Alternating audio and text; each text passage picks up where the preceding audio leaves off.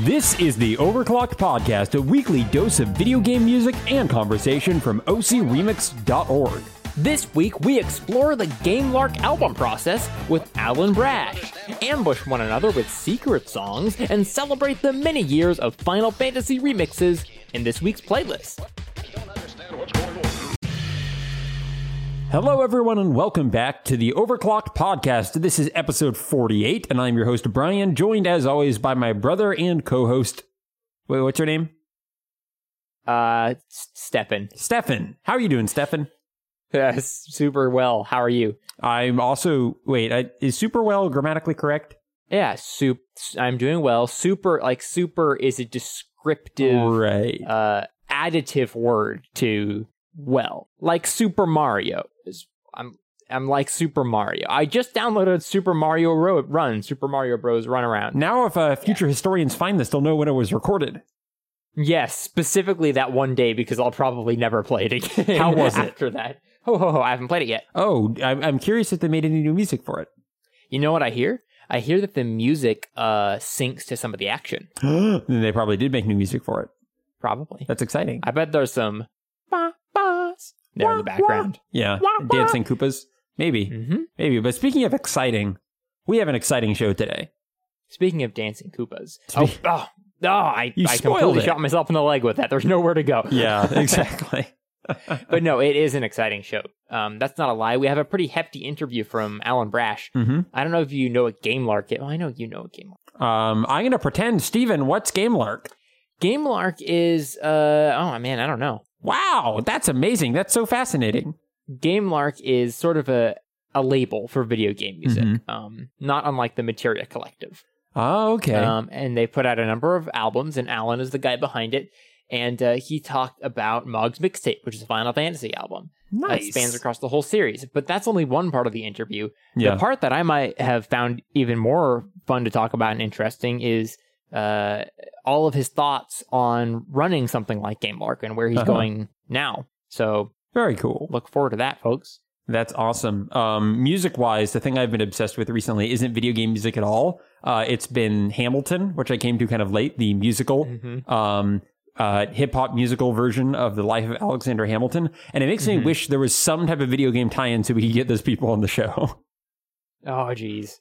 Maybe they'll make one about Kirby and all the history and the Kirby series. Well, okay, if they make a Moana, or I don't know how you pronounce it, is it Moana, the new Disney movie? Yeah. If they make a video game out of it, then you can get it's the same writer as Hamilton for the music. So, pow, bam. There you go. We got our connection. But anyway, I just highly recommend if you like music, check that out. It's interesting, even if it's not your style. Yes, I have listened to it. I agree. Yeah, but that's just my little plug for good music to try. Let's get the show on the road and give people a bunch of good music to try with this week's Remix Rewind. Let's look at the fun. With chiptune melodies drifting down like digital snowfall, remixer Demons welcomes winter with a mellow Super Mario 64 remix called The Slumber of the Beast. Like watching the world become white through the window of a warm home, this track is the kind of deliberately peaceful melody that's perfect with a mug of hot cocoa.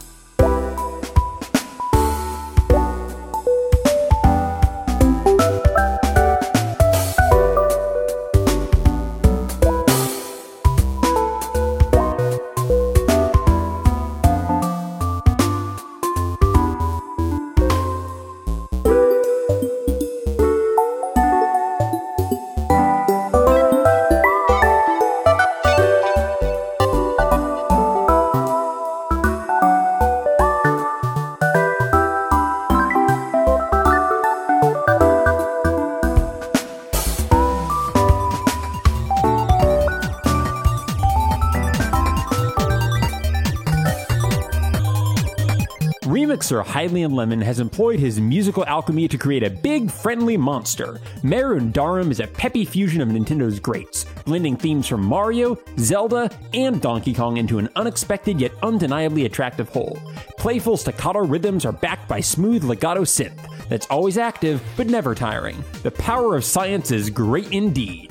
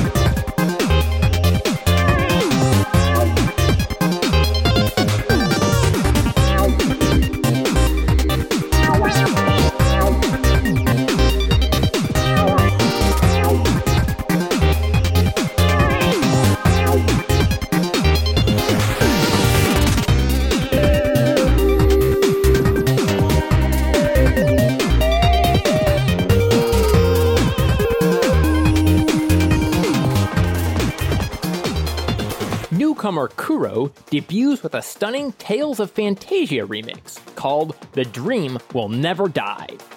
Starting with one of the only vocals backtracks on the Super NES, Kuro skillfully modernizes the source into a professional level EDM jam that any DJ would be proud of.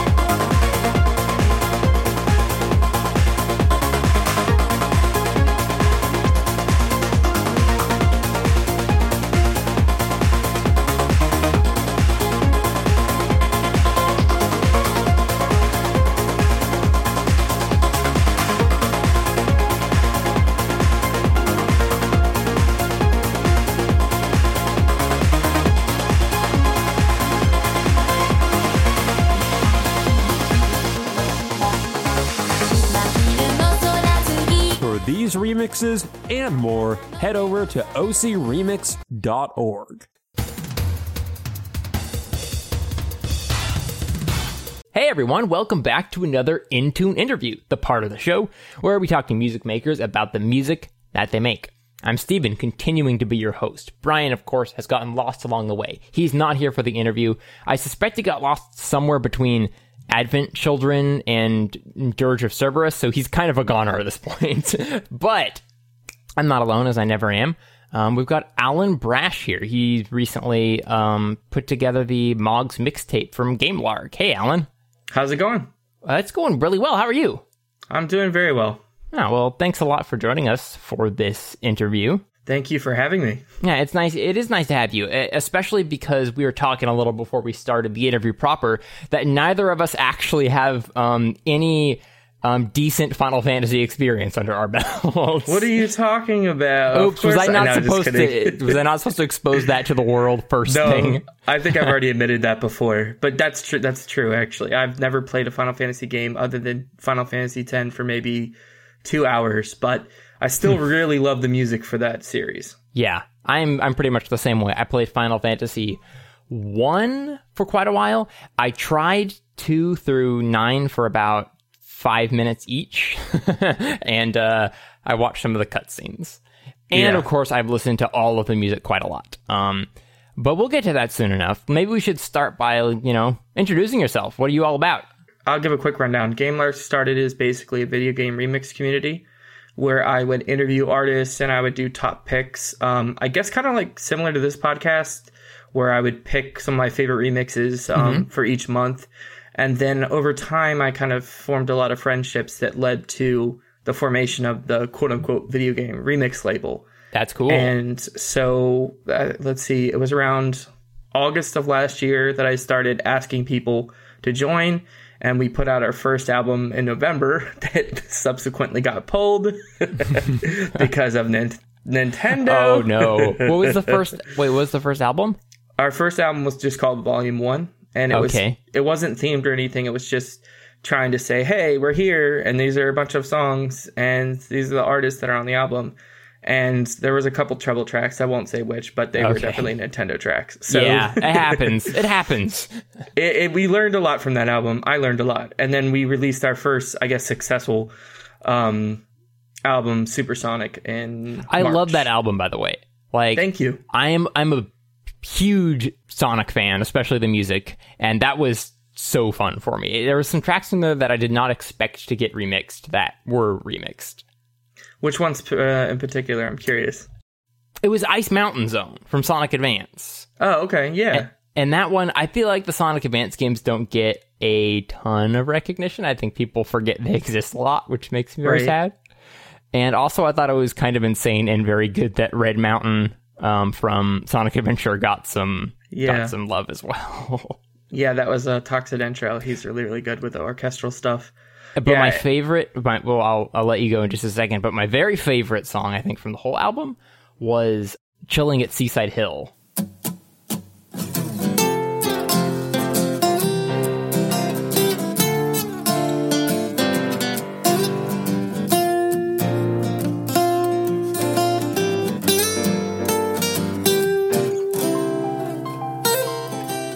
Well, the funny thing with that track is, you know, if you know Joshua's music, you know that he basically does Sonic rock, okay? So he does, like, rock in the vein of Crush 40, and so I, you know, when I invited him to the album, I was thinking that's what I was going to get. And he sends me this acoustic track, and I'm like, what the hell? And it was awesome. I mean, it's a great track, but totally unexpected. So yeah, it's just, like, strolling down the beach, having a good day, sun shining. Yeah, that album is... Every album is special to me because I really pride myself on the arrangements. I don't know if that sounds conceited, but I spend a lot of time, usually about a week, just in arrangement, just listening to tracks over and over and over, determining album flow, and that's when I really get familiar with the music. So it's like, I don't know. Every album is special and it's different. Supersonic was great because it had, to me, basically like two major parts to it, like the more rock metal stuff and the more electronic stuff. And then, yeah, it has a really, you know, high ratio of great songs. And when you get a bunch of people together for a single album, it's really tough to keep that, you know, quality bar up. Yeah. The quality bar. And then, you know, the other thing you're worried about is, you know, you have such a variety of sounds. How do you make it fit? You know what I mean? Mm-hmm. And I've had artists come to me before and say, you know, I don't know how this is going to fit on the album. Like, don't worry about that. That's my job. Your job is to make the song. I will figure out how the album flows. And usually I actually put I put a video up on the arrangement of Mog's Mixtape because I think it's kind of interesting. And I wanted to explain my philosophy behind how I arrange. So for Supersonic, you know, generally what I've kind of done for the past couple albums is I always put the heaviest track towards the end. So for Supersonic, it was Doomsday Zone because that was just... nuts. That was 16 Amato just destroying Sonic music. I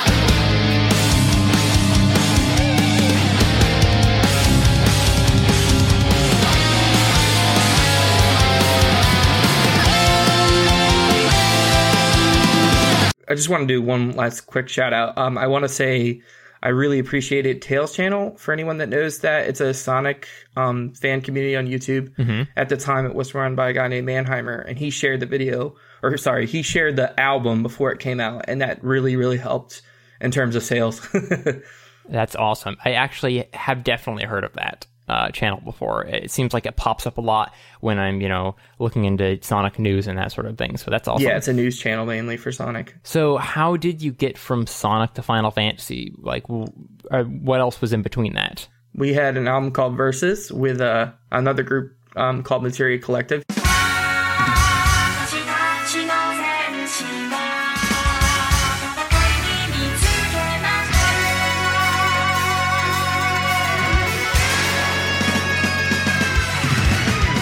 You might have heard of them. Mm-hmm. We've had them on the show. Okay, cool. So you're familiar with Sebastian. And there's several other people involved in that project. And we're kind of like, we basically are kind of doing more or less the same thing. They're just a much, much, much bigger version of it than us. And we, you know, I think we met at MAGFest. We talked briefly before MAGFest. Sebastian and I met at MAGFest, and then we started talking afterwards about the idea of a collaborative album, and what it would be, and what the theme would be, and of course, you know, fighting games, it would be a perfect match, what we thought. Uh-huh. So we just decided to do 2 discs, and I think we were shooting for games that were going to be featured at Evo, you know, again, right. With the... Maybe I'm giving too much behind-the-scenes stuff, but again, with the Nintendo stuff, I told the GameLark artists, don't cover Smash Brothers, which is why there's not Smash Brothers on our side, just because it's better always a headache. Sorry. Yeah, but we had some really great tracks on that. And then that at that point, I had invited a whole bunch of new artists to the label, so we had a lot more jazz, we had metal now, we had electronic, we had jazz, we had just so many unique and talented artists on that record. Again, another record that I really, really enjoy. The energy on that album is just pretty much high the whole time. There's only a few like moments where it dips down a little bit into more mid-paced, mid-tempo stuff. Okay, nice. Mog's Mixtape was put together, actually supposed to release on September 30th, which is when Final Fantasy 15 was supposed to release. And then that got messed up, so...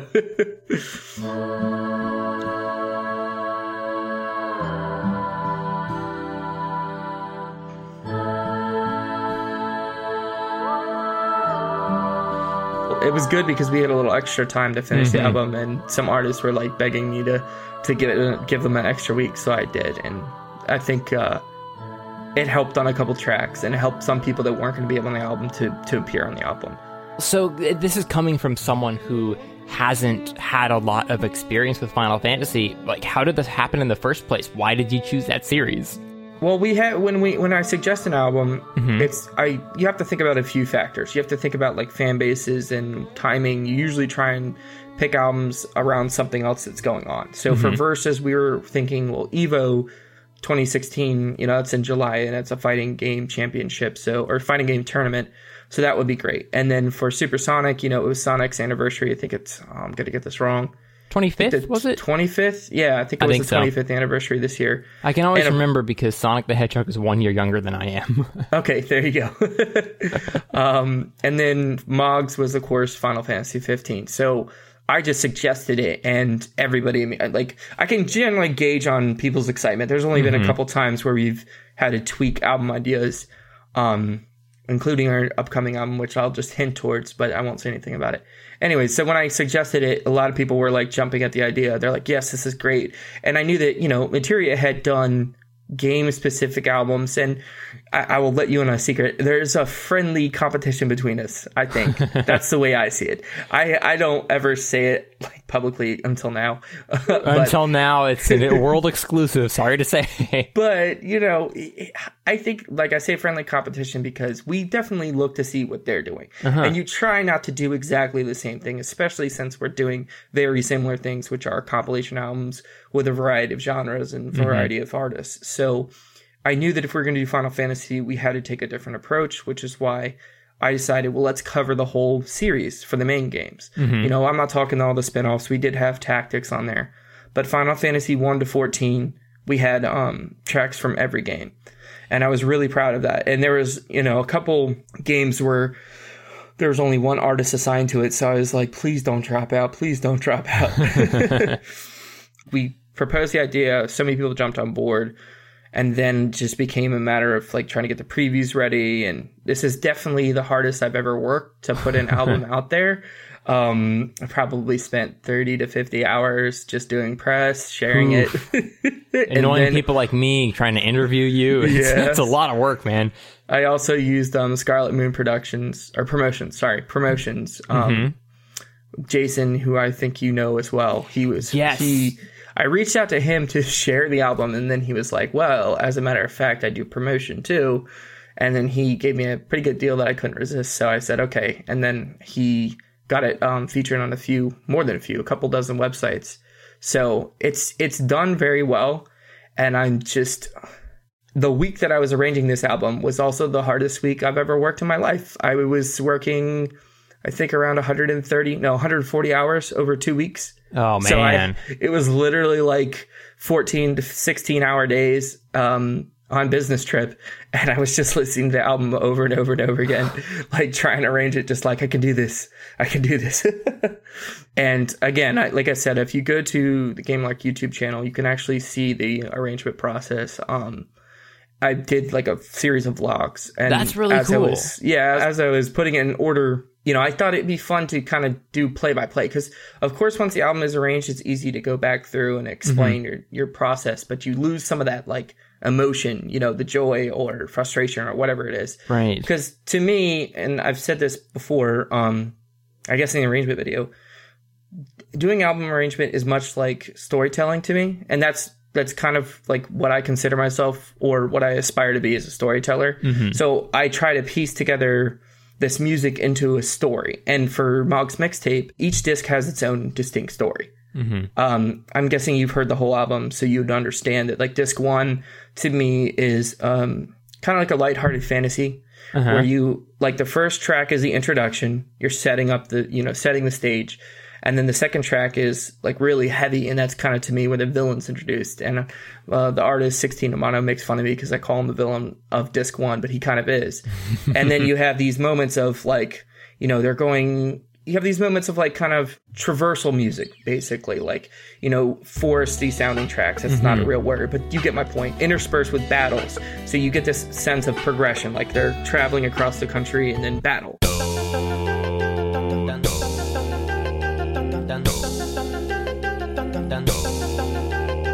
And then traveling in the battle. And then, of course, there's a final showdown.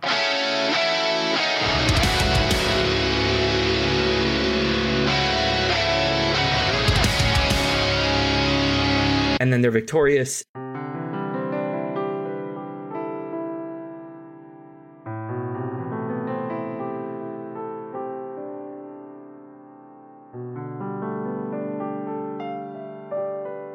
And then disc one ends. And then disc two is the opposite journey.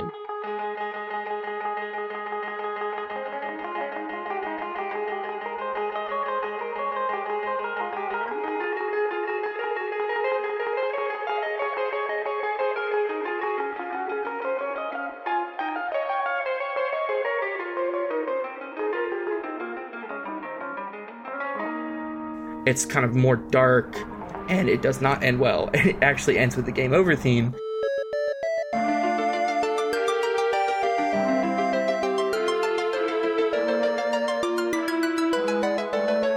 So that kind of tells you that the journey fails, which I thought was a cool concept, that you'd have one journey of like a successful heroes and one journey of, failure. I'm not sure how important it is to other people, or if anyone else even notices or cares. But to me, I really spend a lot of time worrying about, album flow. And that's not just, loud versus soft, or, rock versus electronic. There's also something like themes coming out, So. Well, someone who really appreciates storytelling in any medium and always listens through an album, chronologically, at least the first time. I'll be on your side. I love stuff like that. So I'm glad you put the thought into it. I especially like the two disc split. That makes it kind of cool, because you could just say I'm in a disc two kind of mood, right? You almost have two albums there. It's an idea that I came up with when I realized how many tracks we had, and I actually did a Twitter poll saying what's the ideal album length, and a lot of people responded 45 minutes to 60 minutes. So I was just thinking it would be helpful for me, and it would be helpful for the listener, so that, you know, people are busy. They may not have 2 hours to sit down and listen to an album, but if they see that it's two discs, like you said, they might be in disc one mood, they might be in a disc two mood. Or you can listen to the whole thing, you know, all in one sitting, and it still flows pretty well, I think. Yeah, definitely. I mean, even just a reference to Final Fantasy, the Final Fantasy 14 soundtrack, A Realm Reborn, is so massive, it's almost intimidating to listen to it at all. That would be something that I would love if they split it into, you know, battle tracks or exploration tracks or something. But anyway, so I know this is an unfair question. Sure, go ahead. But are there... like, what are some of your favorite tracks, or maybe some that surprised you from Mog's Mixtape? I have to say there's a couple artists that just floored me. Hashel05, his real name's Julian, but his, you know, YouTube name is Hashel05. And I'm trying to think, I'm not going to remember the name of the track. I think it's like Erut Village, now that I think about it. I don't know if that's the right way to say it. But he's, you know, he's been an artist that I've known for a couple years now, and I've been friends with, and he actually is heavily involved in the Pixel Mixers community. Which is another video game remix community that does albums. And his track, the reason it blew me away is just because it's not his usual style. And when he sent it to me, I told him, like, this is the best track you've ever done.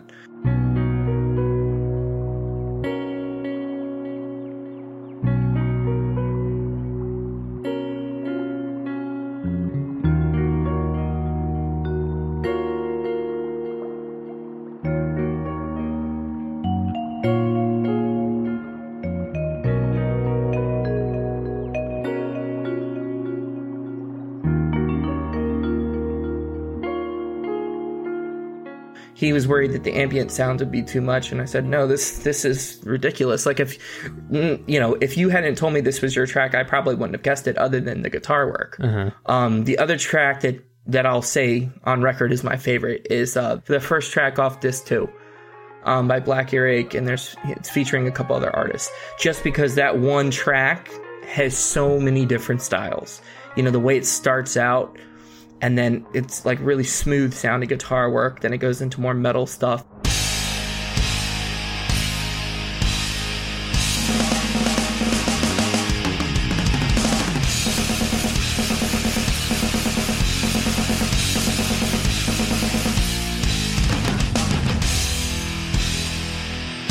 Then it has that weird like tuba part.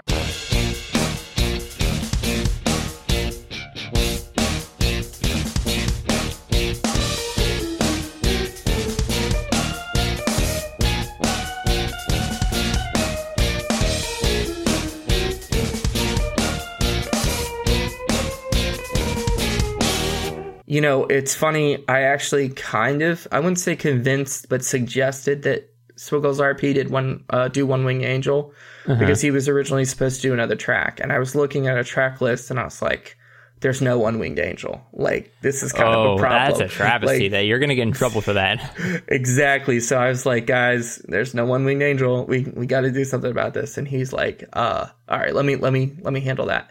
So he took it under his wing. I'm sorry. Oh, no, puns always welcome on the show. And he did a great job with it. And for anyone that listens to Protest the Hero, he totally stole the opening riff to, I think it's Sequoia or something, one of their songs. And he admits it. But nonetheless, he really transformed that track and made it his own.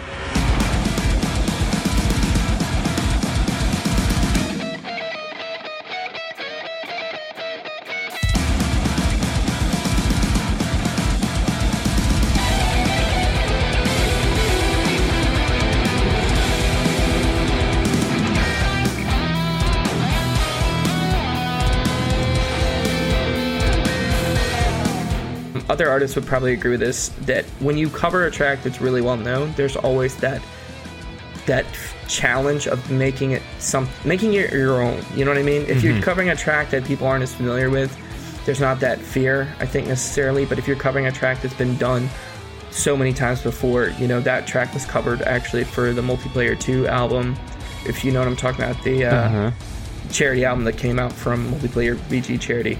Right. So he was also on the album, and he told me, I've got to really change it up so I don't make it sound like that one. I don't want to just do a straight rock cover. I need to do something different. So I would say those are the couple of tracks. Of course, all of them are great, and I don't know, it's hard to pick a favorite, although I've already said I have one. Yeah. I'm glad you had a definitive favorite. The answer is usually, they're all my favorites, and I'm like, but that's not good interview material. Yeah, I mean, I try to... Well, you gotta be careful, because I'm not trying to be like, oh, all these other ones aren't as good, but no, I do. It's well within your right to have, you know, one that pops out at you as a really, really cool, you know, one that's closest to your heart, maybe. But yeah. It's...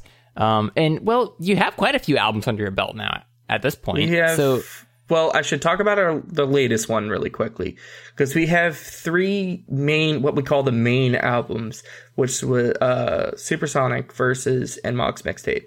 November 2nd, an album was released by Peter Anthony Smith, and he's an artist on GameLark that does electronic wind instrument covers, also known as Iwi.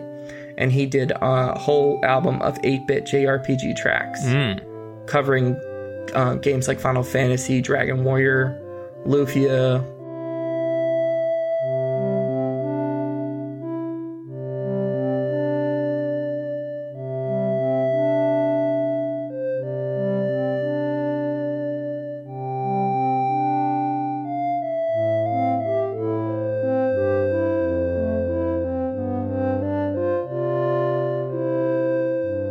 It's really nice because I wanted to try and start introducing a little variety, because, you know, there's going to be a lot of changes in the future for GameLark. We'll get to that. I'll save that for later. But one thing I really wanted to do was, like, highlight the artists on the label. Like, GameLark is a collective more than anything else. It's kind of, not to steal Materia's name, but it's a bunch of artists.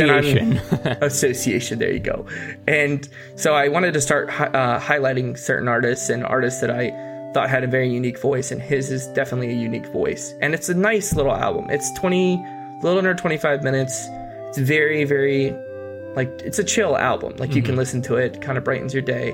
And it's only $4.99, so it's much less expensive than our main albums, just because, you know, we don't have to split it among so many people. Yeah. That's kind of part of the difficulty when you have such a large group of artists is, you know, deciding splits and then making that money back. Right. Which we'll get to later. Yeah, no kidding. I mean, it's nice to have everyone pitch in, and everyone does a little bit of work to make a big album, but then it works backwards in the same way when it comes to getting paid. So it's a great album, and we had plans to do this for a while, and we have other plans in the future for similar type albums. I'm not sure exactly what's going to happen. We can move to that if you want, or yeah, let's do it. Let's finish off this interview with kind of the future of GameLark. Yeah, what's it looking like? Well, it's difficult to get into, but don't know how to say this except to say I'm kind of stepping down, but not stepping away from GameLark. And there's a couple of reasons for this. One, it's kind of expensive, and we have yet to make back, or I have yet to make back any money off any of these albums. So we've had to rethink a lot of the way we do things. Basically, you know, you have to pay for album art, you have to pay for mastering. So I paid for, to put it in perspective, I don't know if talking numbers is, I don't know if it's frowned upon or not, but I spent around $800 for Mog's Mixtape. That includes album art, mastering, promotion. Needless to say, it's very difficult to break even with those kinds of numbers. Right. So you kind of have to look back. Like, I did a huge reassessment after that album came out on how was I going to do GameLark. And I know there's a lot of things that kind of factored into my decision to step down. One of them being that I have a baby on the way. That's a pretty solid reason. Yeah, that's... Well, congratulations, though. Thank you. I was going to have reduced time. I knew that going, like, ahead of time, that I was going to have less time to work on this. And I was already putting in 15, 20 hours a week, if not more, just handling responsibilities. Sometimes not even able to put content up on the YouTube channel. So It just kind of got to the point where I needed help. And then also, you know, I built this community, or I started GameLark. I didn't really build it. It kind of formed during a period of time when I was kind of frustrated with my own creative endeavors, which would be writing. I spent many years, 3 or 4 years, like full-time writing. And then I kind of just took a break, and I needed it. And then I started GameLark, and I feel like it's time to go back to it, because we kind of had this long discussion in the group, and what I realized was that I wasn't really creating any of this content. I was kind of coordinating things, and yes, it takes a lot of time, but it isn't my content, except for like the interviews and stuff like that. But the albums weren't my content. So I was like, this is a lot of time for me to be spending on something when, even though I love it, is it the thing I want to be doing the most? Mm-hmm. Probably not. And especially since like I had the kid on the way, I was like, you know what, maybe it's time to think about like letting it go and seeing what the artists think. So I kind of posed this question to the artists and said, you know, this is what we're probably going to be doing in the future. You know, I want GameLark to continue, but I don't think that I can do it. I can't do it to my fullest ability. Right. Like I don't want to say burnout, because that's the wrong word, but you know, I threw everything I had at Mog's and kind of said, this is the make or break time. Unless it really takes off, I'm going to have to step back. And that's essentially what I did. So what the great news is, all that sounds bad, but the good news is a lot of people stepped up to the plate and said, okay, I'm willing to help you. We have like 6 or 7 people now doing what I used to do. Everybody has their own individual task. And that's mainly because artists are busy, so you can't expect one person to do everything that I did. Right. And honestly, a lot of these people are much better at these individual things than I am. And I kind of felt that way too. It's just like I kind of got in, not over my head, but I was like, man, I know I should be doing a better job, but I just don't know how, and I'm running out of time, and mm-hmm. you know, I've lost a fair amount of money on this stuff. I loved it, but you know, now, like I said, baby on the way, you got to start thinking about finances differently. So my goal right now is to just still, I think, handle album arrangement. I talked with, actually, I'll let this out. Swiggles RP is handling a lot of the community stuff, including album planning. Uh-huh. So I talked with him and said, hey, can I still do album arrangement? Because that was my favorite part of the process. Yeah. Hands down. And he said, sure. So I'm doing that. I'm just kind of helping in whatever capacity I can, but I'm kind of taking a hands-off approach, and I'm letting the artists decide what albums they're going to do, you know, what new artists they're going to invite to the group. You know, we like to keep it like small, close-knit, because the goal is to have this community of artists that can share their work and get criticism and get feedback. And the bigger you get, the harder it is to do that, as I'm sure Sebastian can attest. Yeah, just, no kidding. Just the logistics. I don't know how he does it. Just the logistics of trying to communicate with like people like, hey, this album's coming out. You haven't sent your track. Mm-hmm. Even just that can be time consuming. So just like waiting on emails alone can fill your month. I had to create an email list because once we got over like 30 artists, trying to individually message people on Facebook was just like, oh. And then you send out an email, and then people don't respond, and mm-hmm. they're like, I never got that. And I'm like, God. And everyone's so busy as well. And then, it spirals into chaos. Like I said, the good news is that it's going to continue. I don't know exactly how frequently we'll put out albums.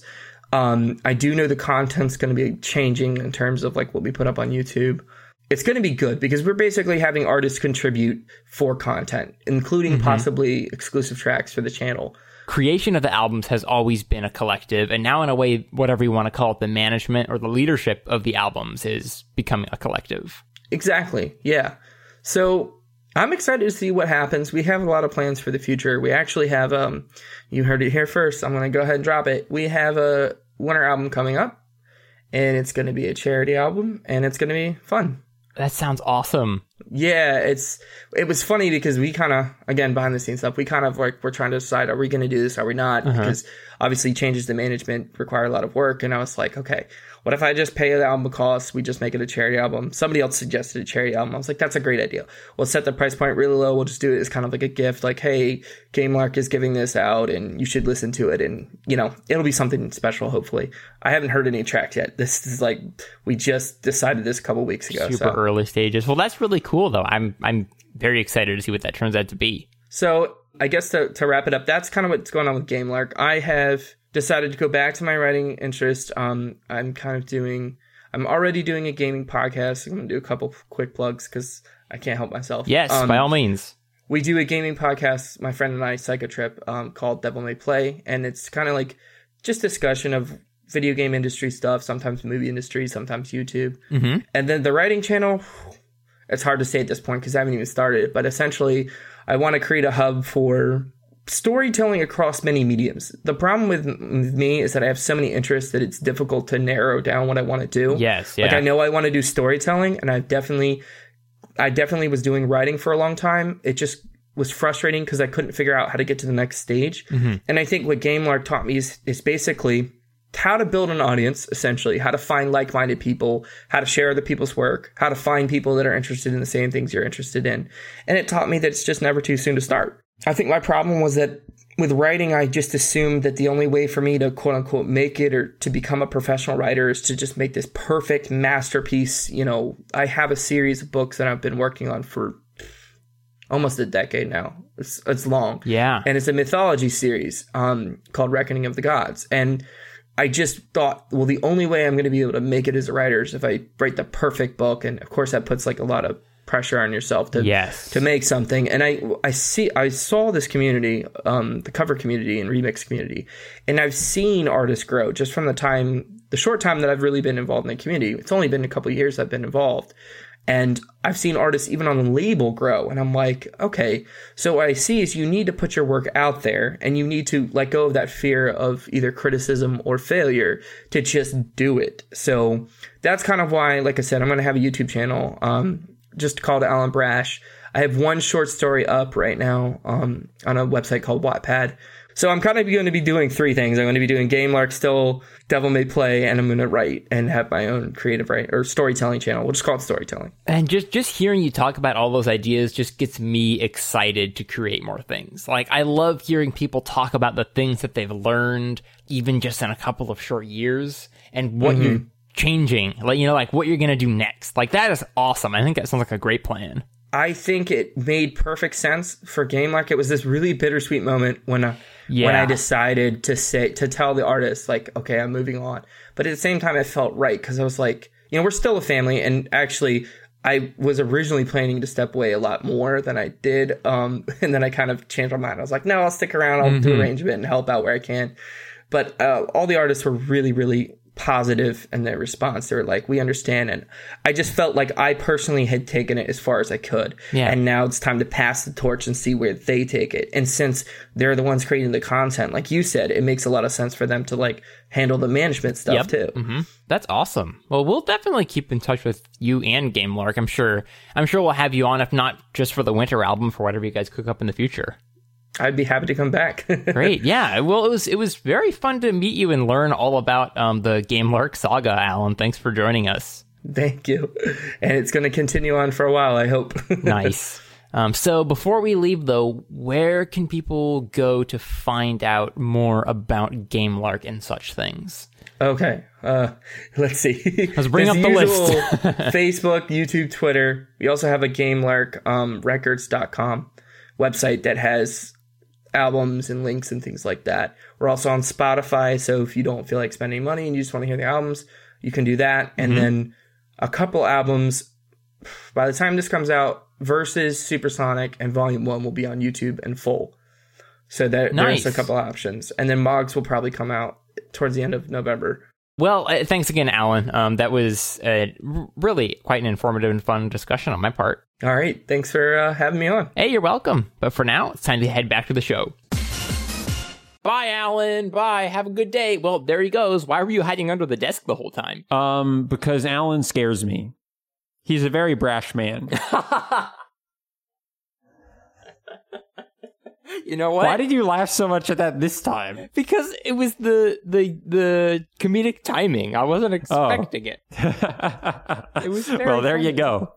So before we move on to our segment today, the secret songs, which is something we actually haven't done in a while, can I crowdsource a tech support problem to you and all of our listeners? Yes. So my mouse is randomly, when I clicking twice. It's like doing a double click. Have you ever had that problem? That's weird, dude. No, wait. Yeah, I don't know if Have you tried getting some like little tweezers and cleaning out the grooves in your mouse? No, but I'll try that. It could be the hardware. It could be the software. So I'm also going to try like reinstalling drivers and stuff, but it's really weird. It's a strange problem to have. I like it because when I looked up the troubleshooting, Windows was like, okay, here are some things that might have happened. Your drivers might have been corrupted. Your hardware might be corrupted. You might have accidentally clicked twice. Which was, I think the exact word was like, you may have inadvertently double clicked. It's like, that is possible. Covering all the bases. Make sure you tried unplugging it, plugging it back in. Have you tried that? Yes, I have. Okay. So it's currently running through an extension cord. I'm going to try it without the extension cord. Maybe that's messing things up. But anyway, that's Brian's tech corner. If you have any ideas, tweet them over to me and help me solve my mouse problem.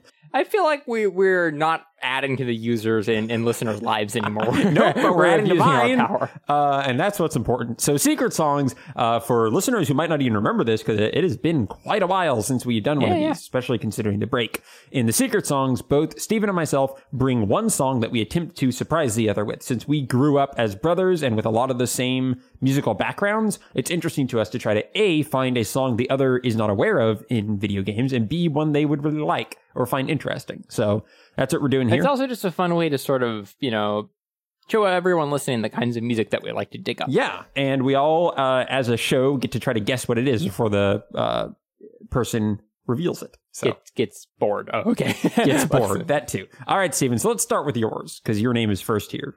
3, 2, 1, clicky.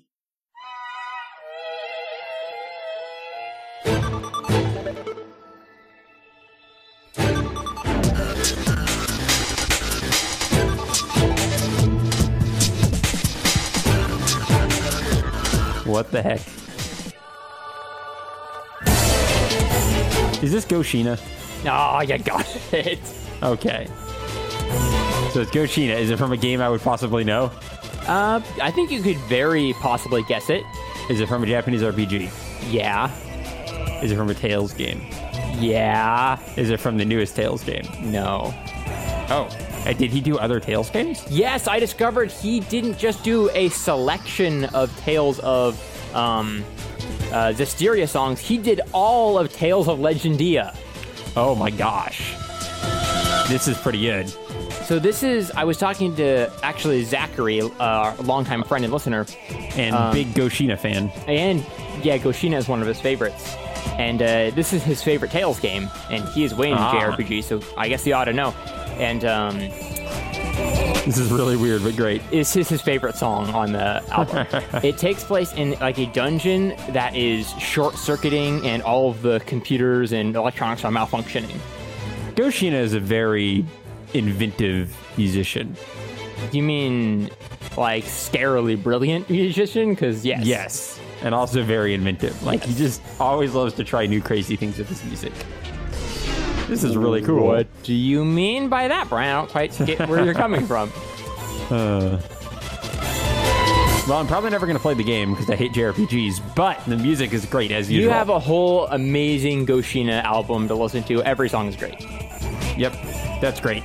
That's using the word great a lot, but I want to listen to that. Great, great, great. Okay. All right. Well, mine is not going to be that... great? Yes. Mine does not need that great, but let's listen to it anyway. You ready? Mm-hmm. 3, 2, 1, click.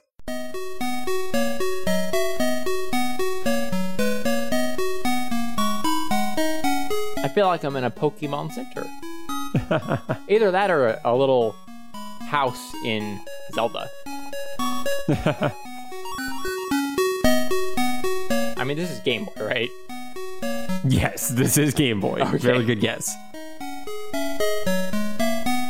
Okay, this sounds like Link's Awakening, but a few notes off, so... This is... Is it Link's Asleepening? No, it's Oracle of Seasons. Which is Link's Awakening, but a few notes off. Okay. Props to me for really nailing that one. That was really close. Also, if you listen to it, it's a remix of Zelda's theme. Oh, wait, I didn't catch that. Yeah, listen to it over again. You're right. Yep. What a neat little thing. It's kind of weird that there's like a Zelda soundtrack that I just don't know at all. Thank you for bringing that to my attention. You're welcome. It wasn't composed by Goshina, I'm pretty sure. No, it was composed by Noshina. Noshina here. Okay. On that note, let's end the episode. Like this, like that, like that. I like it. Well, thanks everyone. Whoa, oh my gosh. We said it at the same time. Yeah. We're brothers. Thanks everyone for joining us for our 48th episode. Man, we're going to have episode 50 here pretty soon, probably like with the new year. It's going to be exciting. We should do something special. Yeah, like say it's episode 50. We should make it 50 hours. Oh my gosh. Thank you, everyone. If you like that idea, go ahead and tweet at us. We'll give you a 50-hour show. You can also visit www.ocremix.org to learn more about Overclocked Remix and find more awesome music. You can tweet at us at OCR Podcast, or you can email us at podcast at ocremix.org. Yeah, I know I took the moment. I don't care. I also want to thank Sin for writing the Remix Rewind, and I want to thank Alan Brash for giving us an interview this week. The man. I hid under my desk and heard, it felt like meeting him because I heard it all from my vantage point. It's time to move on to the playlist.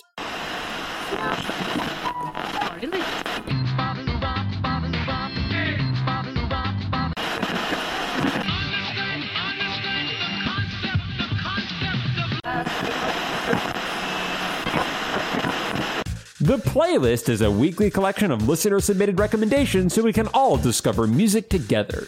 This week's theme is Final Fantasy Remixes. Battle 1 and 3 from Final Fantasy Mystic Quest, remixed by Preludio and submitted by Kyle JCRB.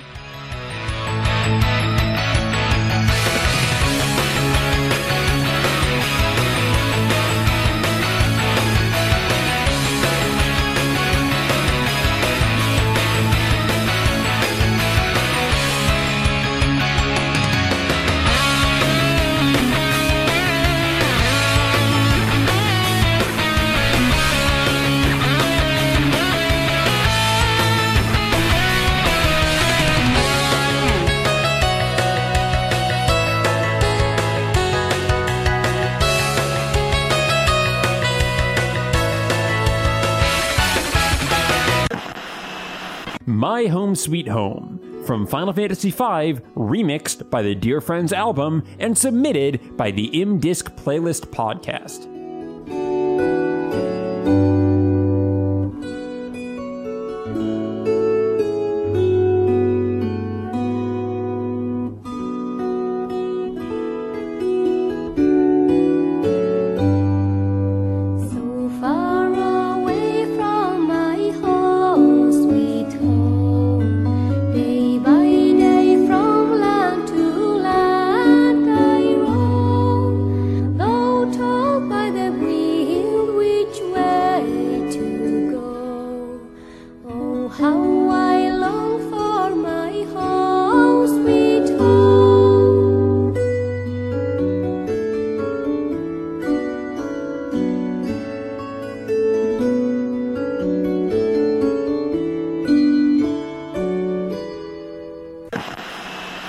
Impresario from Final Fantasy VI, remixed by Jake Kaufman and Tommy Pedrini, and submitted by Square Evil.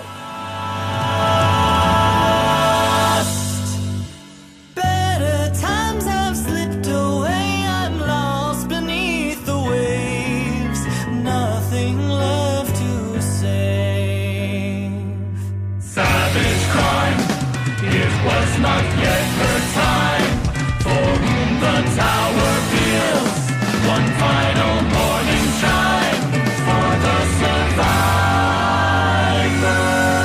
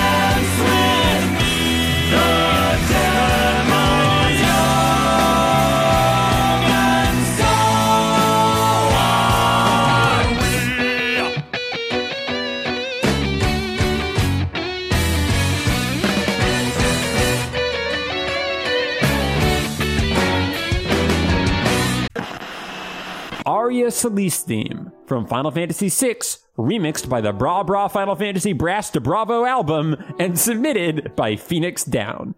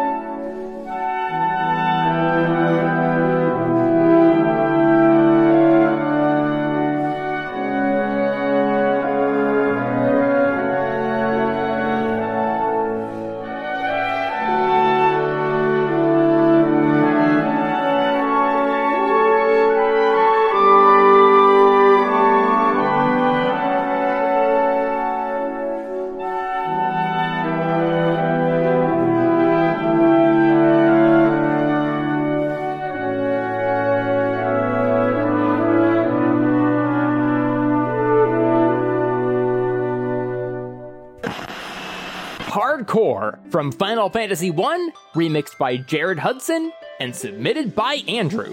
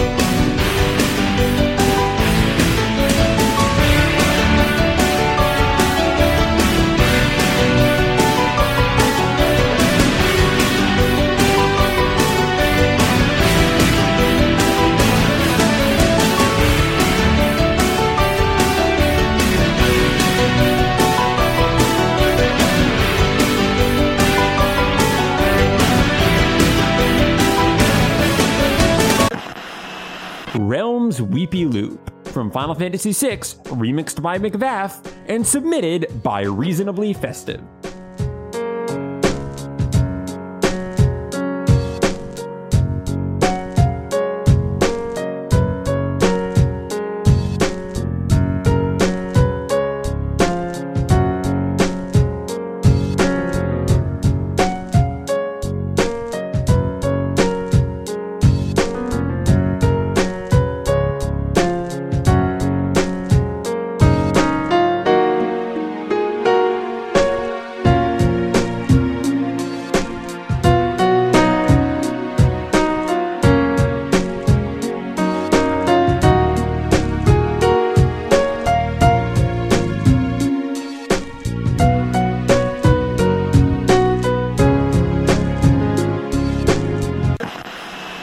Era in Black from Final Fantasy VI, remixed by Ailshan and submitted by Wilson.